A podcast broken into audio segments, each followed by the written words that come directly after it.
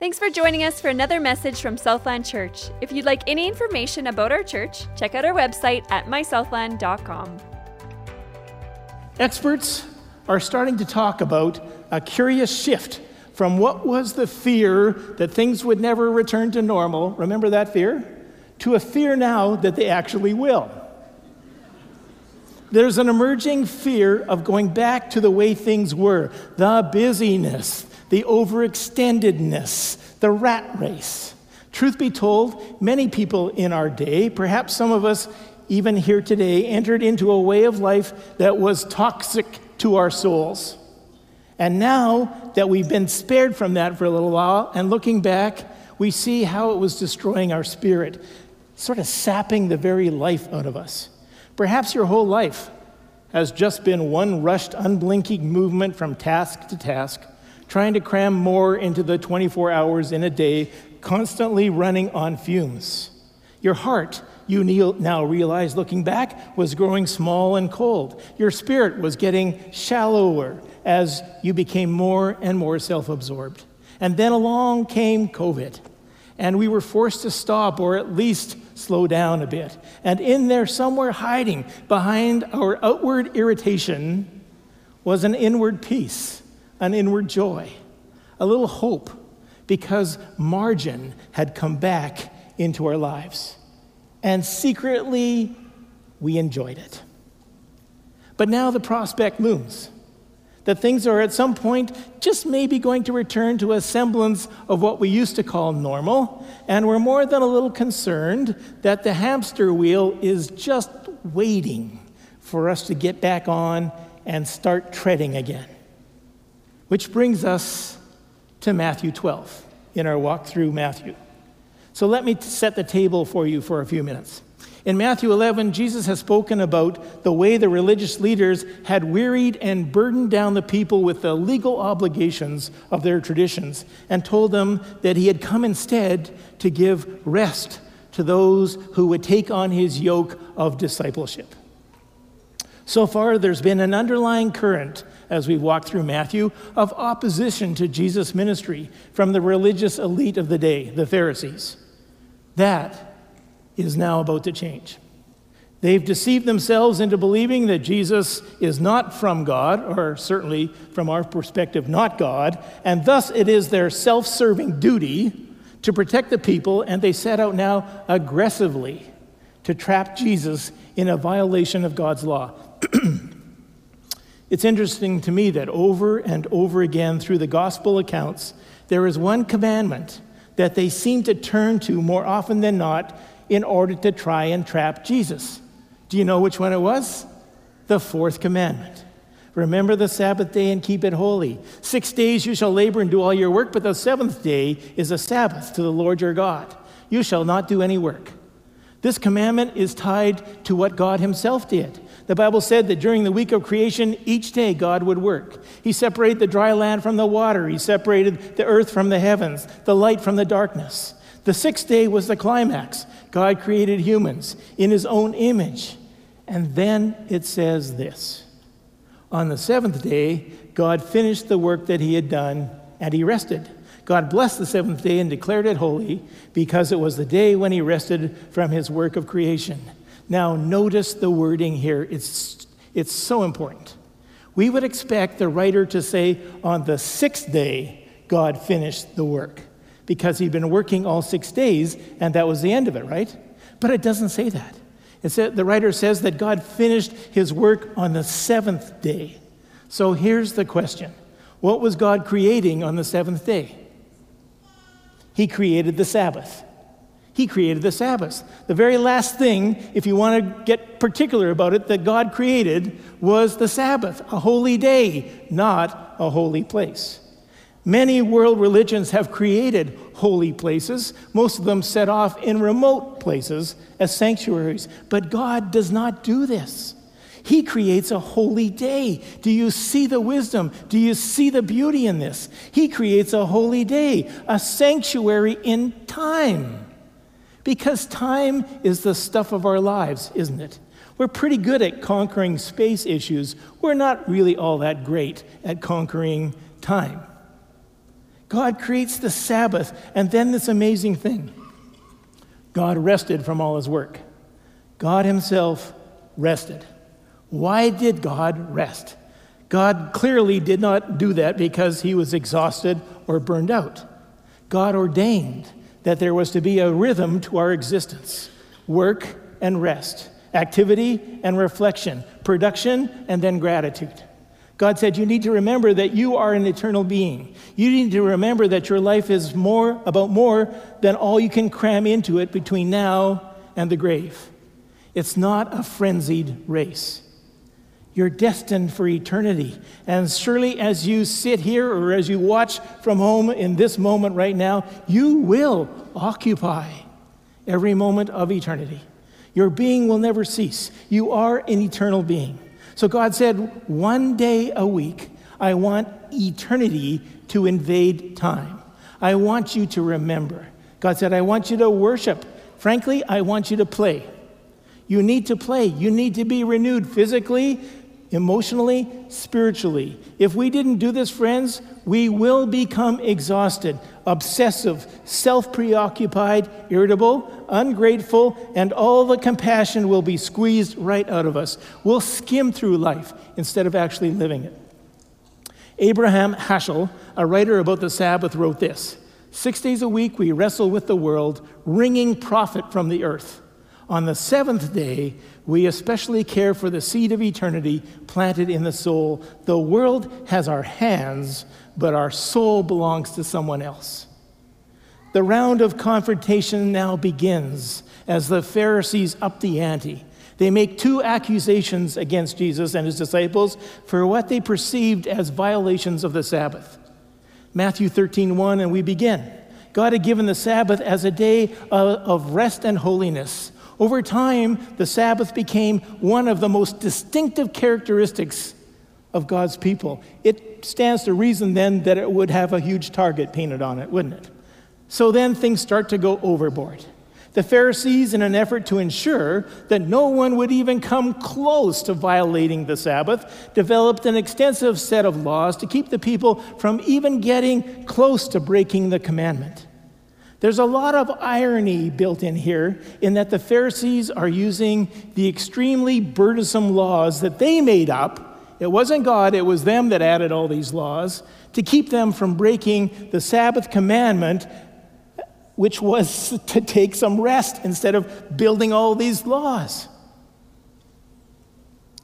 In his day, in Jesus' day, there were all kinds of rules, and you can look these up on the internet. I could stand here all day because there's that many rules they added to the Sabbath. For instance, they made a rule that you couldn't carry a burden on the Sabbath. That would be work if you carried a burden, and that would be wrong. You're not supposed to work. People wanted to know then, and you're probably already thinking that. What's a burden?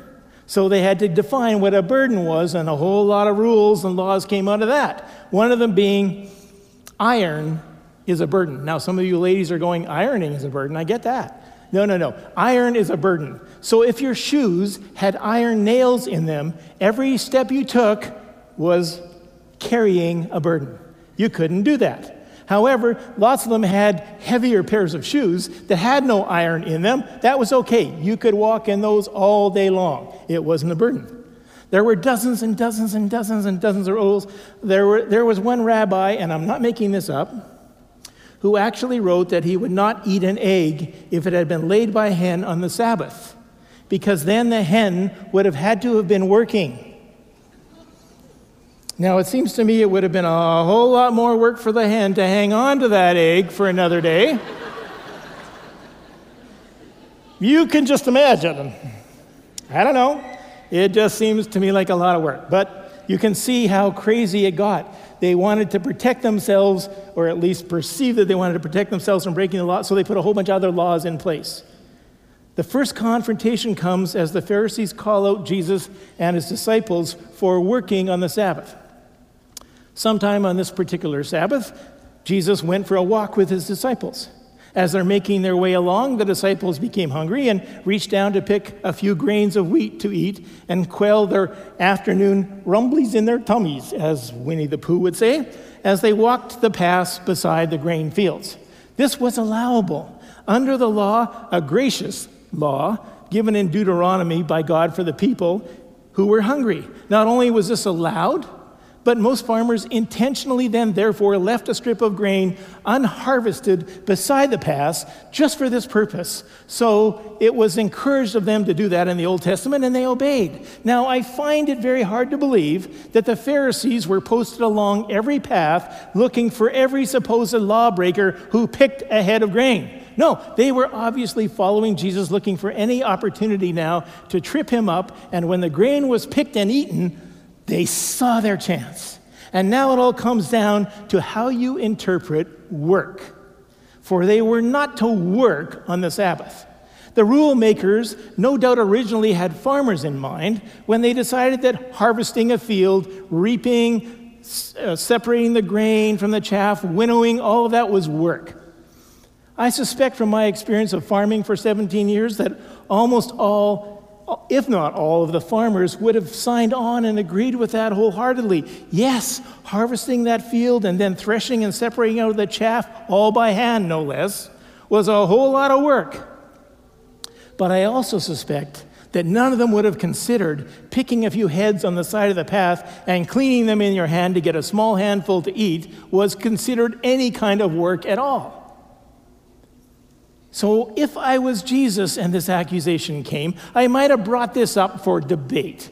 Seriously, this isn't work compared to harvesting an entire field. And for that matter, you made up this rule. That's not God's rule, that's your rule. But that's not what Jesus does. What he does is cite some examples from the Old Testament that go right to the heart of God's intention for the Sabbath in the first place. It's not simply don't do work. That's all the Pharisees heard. That's all they cared about. Maybe that's all you've cared about for the Sabbath. They liked what they heard. It says, don't do work. So we'll surround that with a whole bunch of don't do's. Don't do this, that's work. Don't do that, that's work. That, that way we won't ever come close to working. But it wasn't about that at all. It was don't work so. Don't work so you can rest. Don't work so you can be revived. Don't work so you can stay healthy and strong, physically, mentally, spiritually. It wasn't about don't do, it was about then being able to do things that were good and right and life giving and joyful and most of all, honoring to God. Do you see? It, what, there was another part to the sentence don't do your, your onerous work so you can do these good things. Jesus doesn't challenge the Sabbath law itself, but the Pharisees' interpretation of it, because how they interpreted it had no benefit to the people.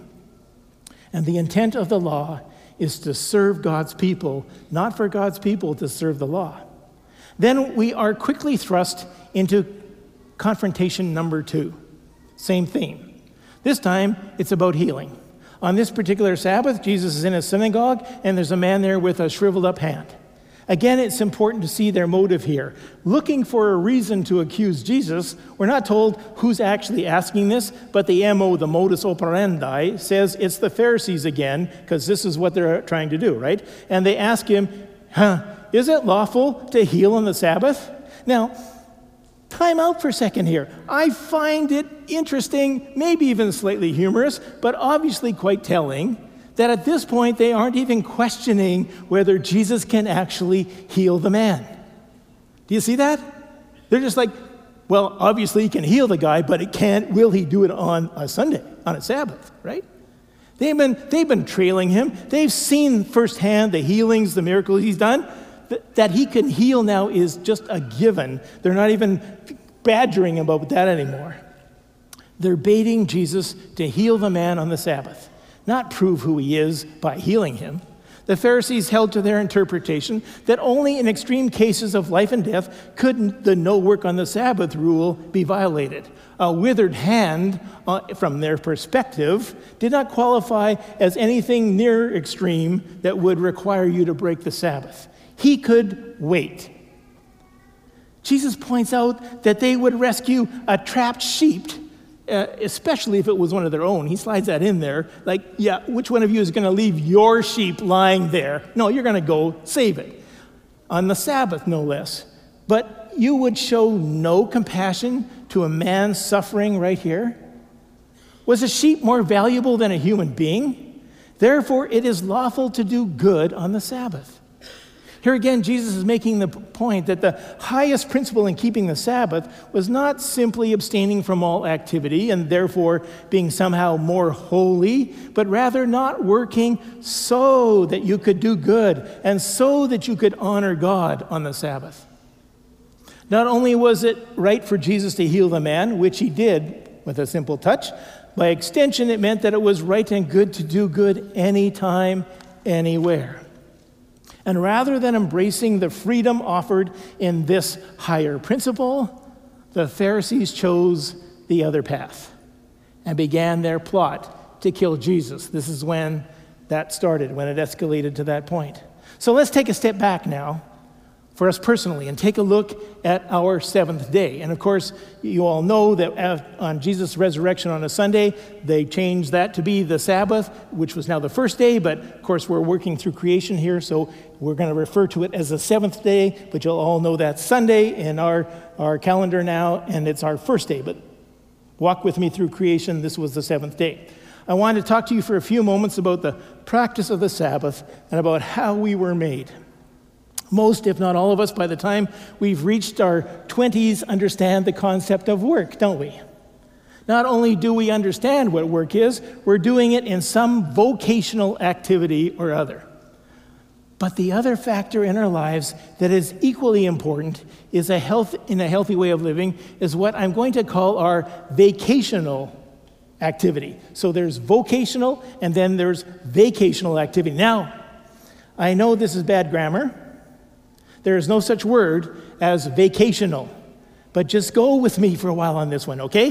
If you must write in, do it now. Remember, my last name is Pearson, first name Zach. I'm talking about the rest that is as necessarily a part of our lives as work is. But I want to start by clearing up a potential misconception about this that the call to live a rested life is not a call to keep the pace of life slow. Truth be told, I like being motivated. I like being able to live and work here in this place. And truthfully, now, have a place in BC that I can go visit in the winter. I love the challenge of many activities and strenuous pursuits and trying to achieve and grappling with complexity.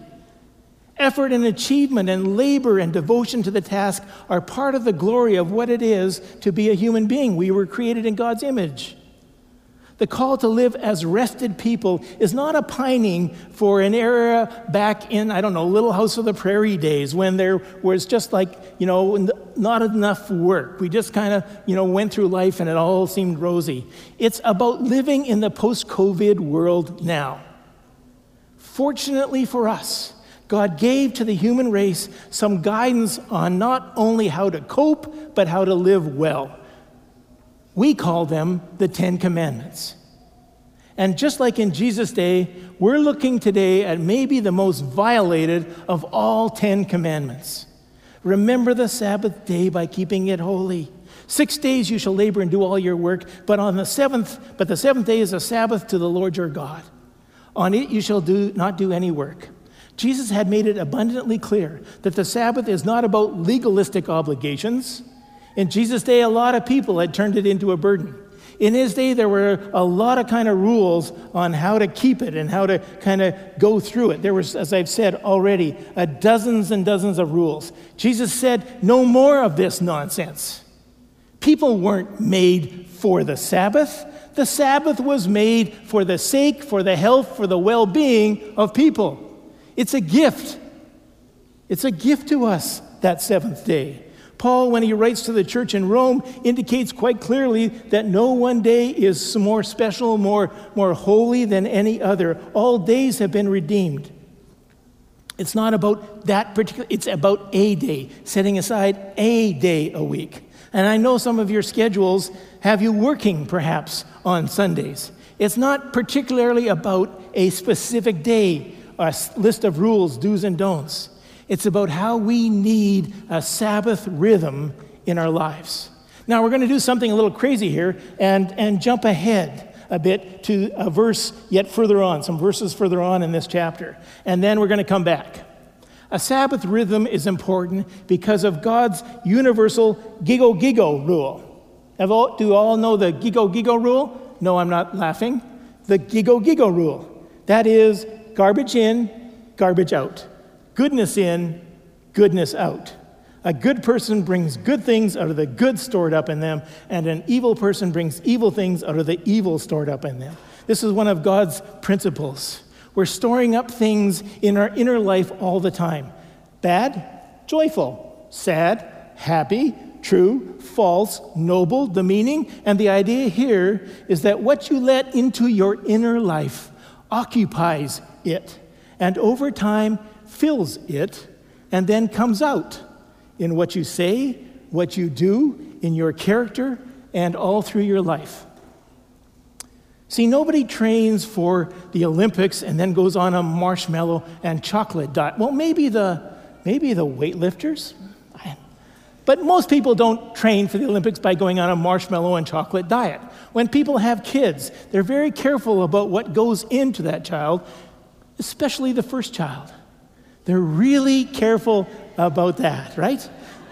The pacifier falls out of the first kid's mouth. And the mom picks it up and puts it in a pot of boiling water, sterilizes it, pulls it out with tongs, and waves it around to air dry it before inserting it back into her child's mouth. The second kid's pacifier falls out, and she runs it under some cold tap water, dries it off with a dish towel, and gives it back. The third kid drops the pacifier. The mother picks it up, spits on it, rubs it off, and sticks it back into the kid's, kid's mouth. Not a big deal, right? But as a general rule, we're quite careful about what we put, what we put into something that's valuable to us. We know that what we put in determines its performance and well being.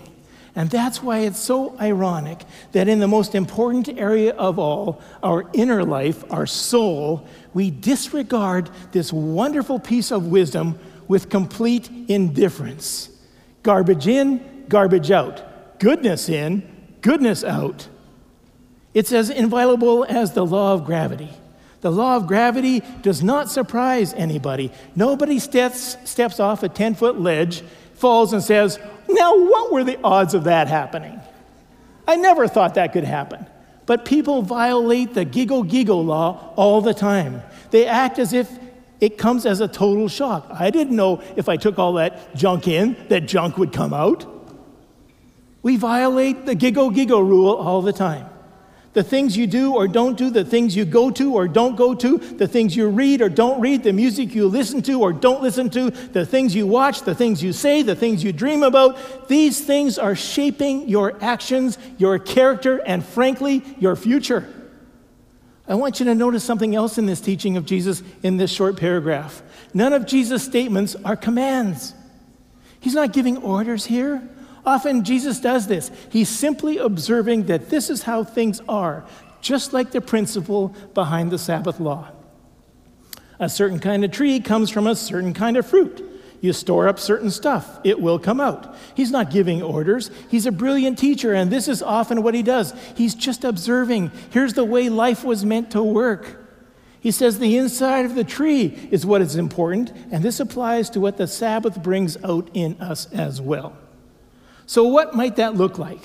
Well, here's four vacational Sabbath rhythms I want to suggest that you make a part of your lives so that you're on the good in, good out side of the equation. The first one is, and this is so obvious as I hardly need to say it, but it's rest. Just the word rest. The Bible says on the Sabbath, God rested. The Sabbath itself comes from a word that originally meant to cease or desist, just to stop just to rest. We ignore this at our peril because there's consequences to not resting. One of the things I learned the hard way on the farm is the practice of maintenance. If I wanted something to work right, I kept the maintenance up on it. Now, you can ignore the maintenance instructions from the owner's manual if you, if you want to, but you're going to pay. Sooner or later, it's just a matter of time. God said, I'm going to give you an owner's manual here. And I want you to lay out some maintenance instructions that you follow here. And they're called the Ten Commandments. I'm creating the Sabbath. And on this day, you're to rest. Stop your toiling. I made you. I know what you need. You must be rested to live well. You just must. Over the long haul, you can't violate this.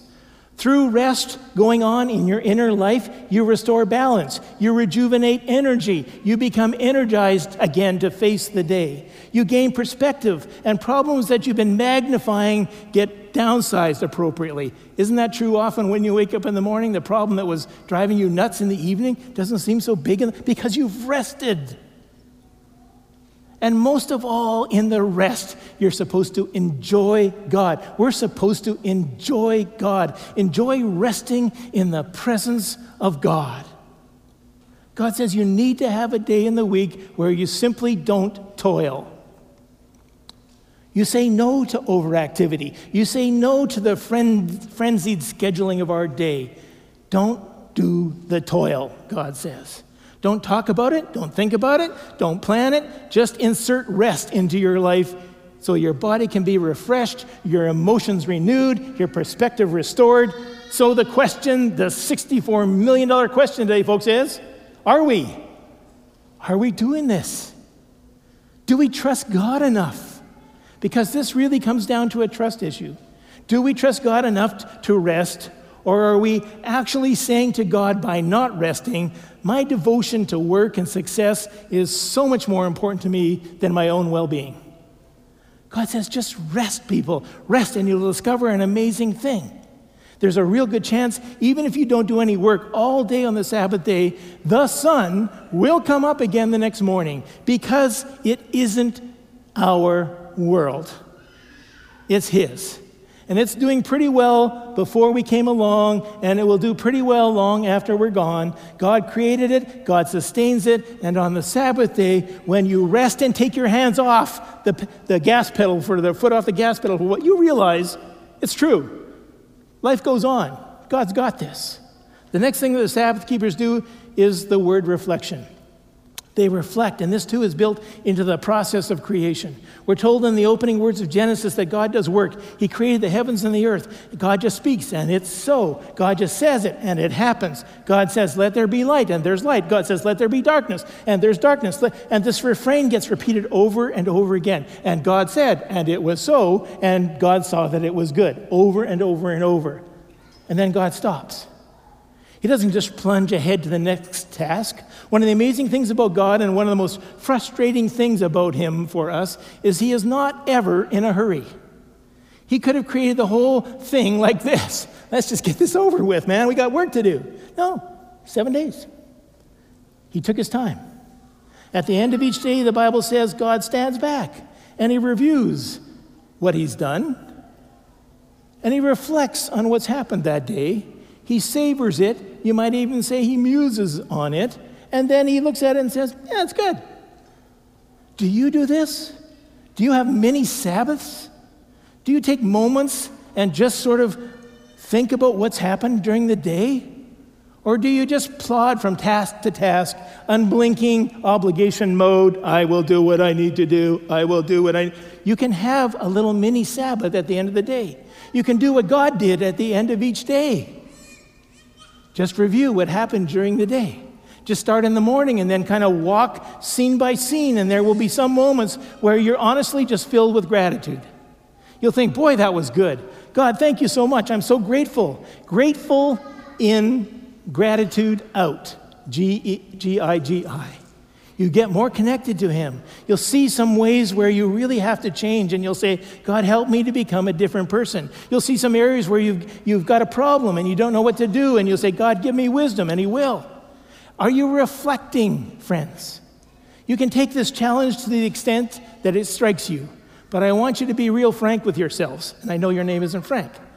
Some of you are here and you're already starting to run real hard. You're already starting on that treadmill. It's starting to happen. And there's lots of things happening early in the morning until late at night. And your life looks pretty impressive to those watching. But the truth is, your soul is moving towards the empty mark on the gauge. You don't even know your own heart. You used to have a generous spirit, not so much anymore. The conscience that could be sensitive has become full of laziness and dullness, and you don't even see it anymore.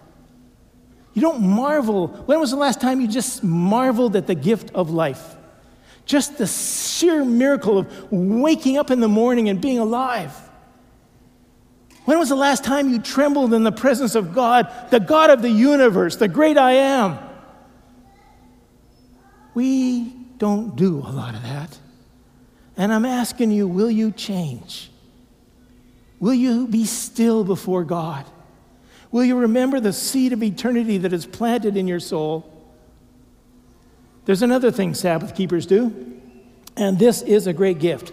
It's summed up in the one word recreation. One of the gifts children, gifts, gifts children give us is they know how to play. Just watch children for a little while, and honestly, most of the time a smile comes across your face because you see them just enjoying the moment, just playing for the sake of playing. They're totally immersed in it. They lose themselves in the joy of the moment. When was the last time you did that? Do you know the joy of just not being strategic and utilitarian and scheming and calculating and living life instead for the sheer joy of being alive? You need more than you know to engage in some activities, hobbies, crafts, pastimes, not because they have some value, utilitarian value, not because they give you business contacts, but things that you do just because they breathe life and joy into your soul and remind you of the sheer gratuitive goodness of God who gave all these things to us. God is just good, right? It reminds you that your worth is not measured by your work, your production capability, how many times you cross home plate. Very often, our joy in nature and mastering crafts and playing games and being creative is, in fact, a reflection of the image of God in our lives, for that's the way God is. Go back to the first Sabbath. God says, I think I'll look in my aquarium. And he beholds the Pacific and the Atlantic and every body of water and all the fishes therein. And he says, That's good, that's good. I think I'll play with my weather kit for a while. And God says to the snow, Fall on the earth, mostly in Winnipeg, as it turns out. and to the rain shower, the downpour, not so much right now. The Bible says he makes the clouds his chariot, he rides on the wings of the wind. He grasps lightning in his hands and commands it to strike its mark, and it always does. God thoroughly enjoys being God. God loves the work of his hand. What are the activities that breathe life into you? The ones that remind you of God's goodness and restore your soul. Are you doing them?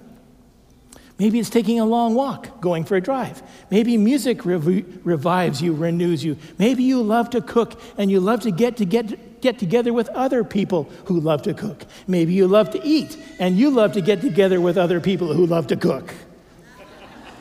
Maybe it's just an all out athletic contest. No holds bar. That just breathes life into you and you feel fully alive. Sabbath keepers are involved in rest, reflection, and recreation. They get recreated. And then a last word, a beautiful word, one of my favorites. One of the most important things that a Sabbath keeper does is the word remember.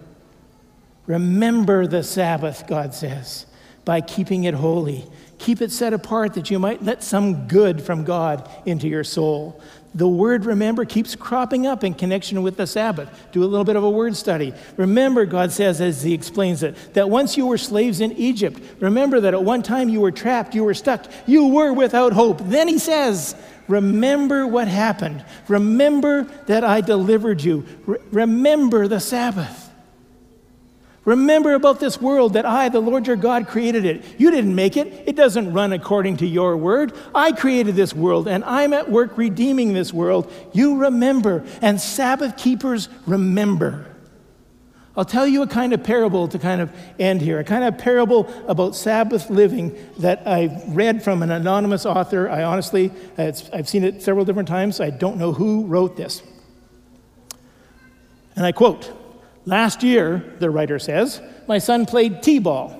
This is the bottom step on the 20 rung ladder to, the, to getting into the major leagues. The rules for T ball are different from the majors no agents, no reserve clause. You go to the team that chooses you. In fact, there's only two teams in our league with 25 kids on each team. Parents are friendly to each other, which will dissolve in several years as the com- competition grows. In our T ball, everybody bats every inning, regardless of how many outs there are. In fact, an out is a rare occurrence. All 25 players play each inning and are littered throughout the infield, forming a wall of humanity through which it is virtually impossible for a ball to pass. On each team, there is one player who insists on fielding every ball. Then running after the base runner, never throwing it, balls are never thrown. If they're thrown, they must either go over the head of the intended recipient or hit them in the back. There is no such thing as an error. In T ball, each player has a different concept of the score. In T ball, kids have to go to the bathroom almost immediately. Parents go out into the field and console their children who have skinned their knees. And of course, in T ball, no one pitches. The ball sits on a plastic tee, waiting for the batter to hit it, which happens about once every three batters. Now, on the other team, there was a girl I'll call Tracy. Tracy came each week. I knew since my son's team always played her team. She was not very good. She wore Coke bottle glasses and had hearing aids in each ear. She ran in a loping, carefree way with one leg pulling after the other, one arm windmilling wildly in the air. Everyone in the bleachers cheered for her, regardless of which team. In all the games I saw, she never hit the ball, not even close. It, it sat there on the tee, waiting to be hit, and it never was. Sometimes after 10 or 11 swings, Tracy hit the tee instead. The ball would fall off the tee and sit on the ground six inches from home plate. Run, Tracy, run, yelled Tracy's coach, and Tracy, Tracy would lope off to first, clutching the bat in both arms, smiling like crazy. Somebody usually woke up and ran her down with the ball before she reached first. Everyone applauded her. The last game of the season came. Tracy came up and through some fluke or simply in a nod towards the law of averages, she creams the ball. She smoked it right up the middle through the legs of 17 players. Kids Kids looked absent mindedly at it, at it as it rolled, seemingly gaining speed out into the outfield, hopping over second base, heading into center field. Once it got there, there was no one to stop it. Have I told you? There are no outfielders in T ball. There are for at least the first three minutes of every inning, but then they move to the infield to be closer to the action or they run off chasing butterflies. Tracy hit the ball and stood at home delighted. Run, yelled her coach. Run, yelled all the parents. All of us, the whole crowd, stood up and screamed, Run, Tracy, run. Tracy turned and smiled at us, and she, happy to be pleasing, galloped off to first. The first base coach waved his arms round and round. Tracy stopped at first. No, no, no, Tracy, keep going, keep going, go, go, go. Happy to please, she headed to second. By the time she was halfway to second, seven members of the opposition had reached the ball and were passing it amongst themselves. Tracy headed to third. Adults yelled from the bleachers, Go, Tracy, go. Her coach stood at home plate, beckoning her forward, calling her as, as the ball passed over the first baseman's head and landed in the dugout. Come on, Tracy, come on, baby, get a home run. Tracy started for home, and then it happened. During the pandemonium, no one had noticed the 12 year old mutt that had been sleeping in front of the bleachers five feet from the third baseline. As Tracy rounded third, the dog, awakened by all the screaming, sat up and wagged its tail at Tracy as she headed down the line. The tongue hung out, mouth pulled back, in an unmistakable canine smile, and Tracy stopped right there, halfway home, 30 feet from a legitimate home run. She looked at the dog. The crowd cheered, Go, Tracy, go, go, Tracy, home. She looked at all the adults and her own parents streaking, catching it all on video. She looked at the dog. The dog wagged his tail. She looked at her coach. She looked at home plate. She looked at the dog. Everything went into slow motion. And she went for the dog. There was a moment of complete stunned silence. Then, perhaps not as loud, but deeper, longer, and more heartfelt, we all exploded in applause as Tracy fell to her knees to hug the dog. Two roads diverged at third base. Tracy went for the dog. Six days a week, you see, the Bible says, six days a week you go for home plate. Six days a week, you plot strategy and you seek to be more productive. Six days a week, the world screams, run. And perhaps people run until they're exhausted. Six days a week, you try to build up the score. You go for home plate. Six days a week, you labor by the sweat of your brow to wring a living out of the earth. But on the seventh day, the Bible says, on the seventh day, go for the dog. Go for the dog. On the seventh day, remember, I'm not dyslexic, it actually go for the dog. Go for the dog. On the seventh day, remember what matters. On the seventh day, remember who you are. On the seventh day, remember, for God's sake and for your own sake, why it is you were put on this earth in the first place. On the seventh day, remember that the seed of eternity has been planted in your heart and that the grave is not the end of the road. On the seventh day, remember God who made you loves you more than you can imagine. On the seventh day, remember that compassion is greater than winning. On the seventh day, enjoy creation, play, laugh, rest, reflect. On the seventh day, when you gather for worship, remember Remember that God says, I want to be your good shepherd. I'll restore your soul. I'll recreate you if you'll let me. On the seventh day, the Sabbath day, let's all remember our blessings. Thanks again for joining us for our weekend message. If you have any needs or prayer requests, please give us a call at 204 326 9020 or email prayer at mysouthland.com. Once again, our phone number is 204 326 9020 and the email address is prayer at mysouthland.com.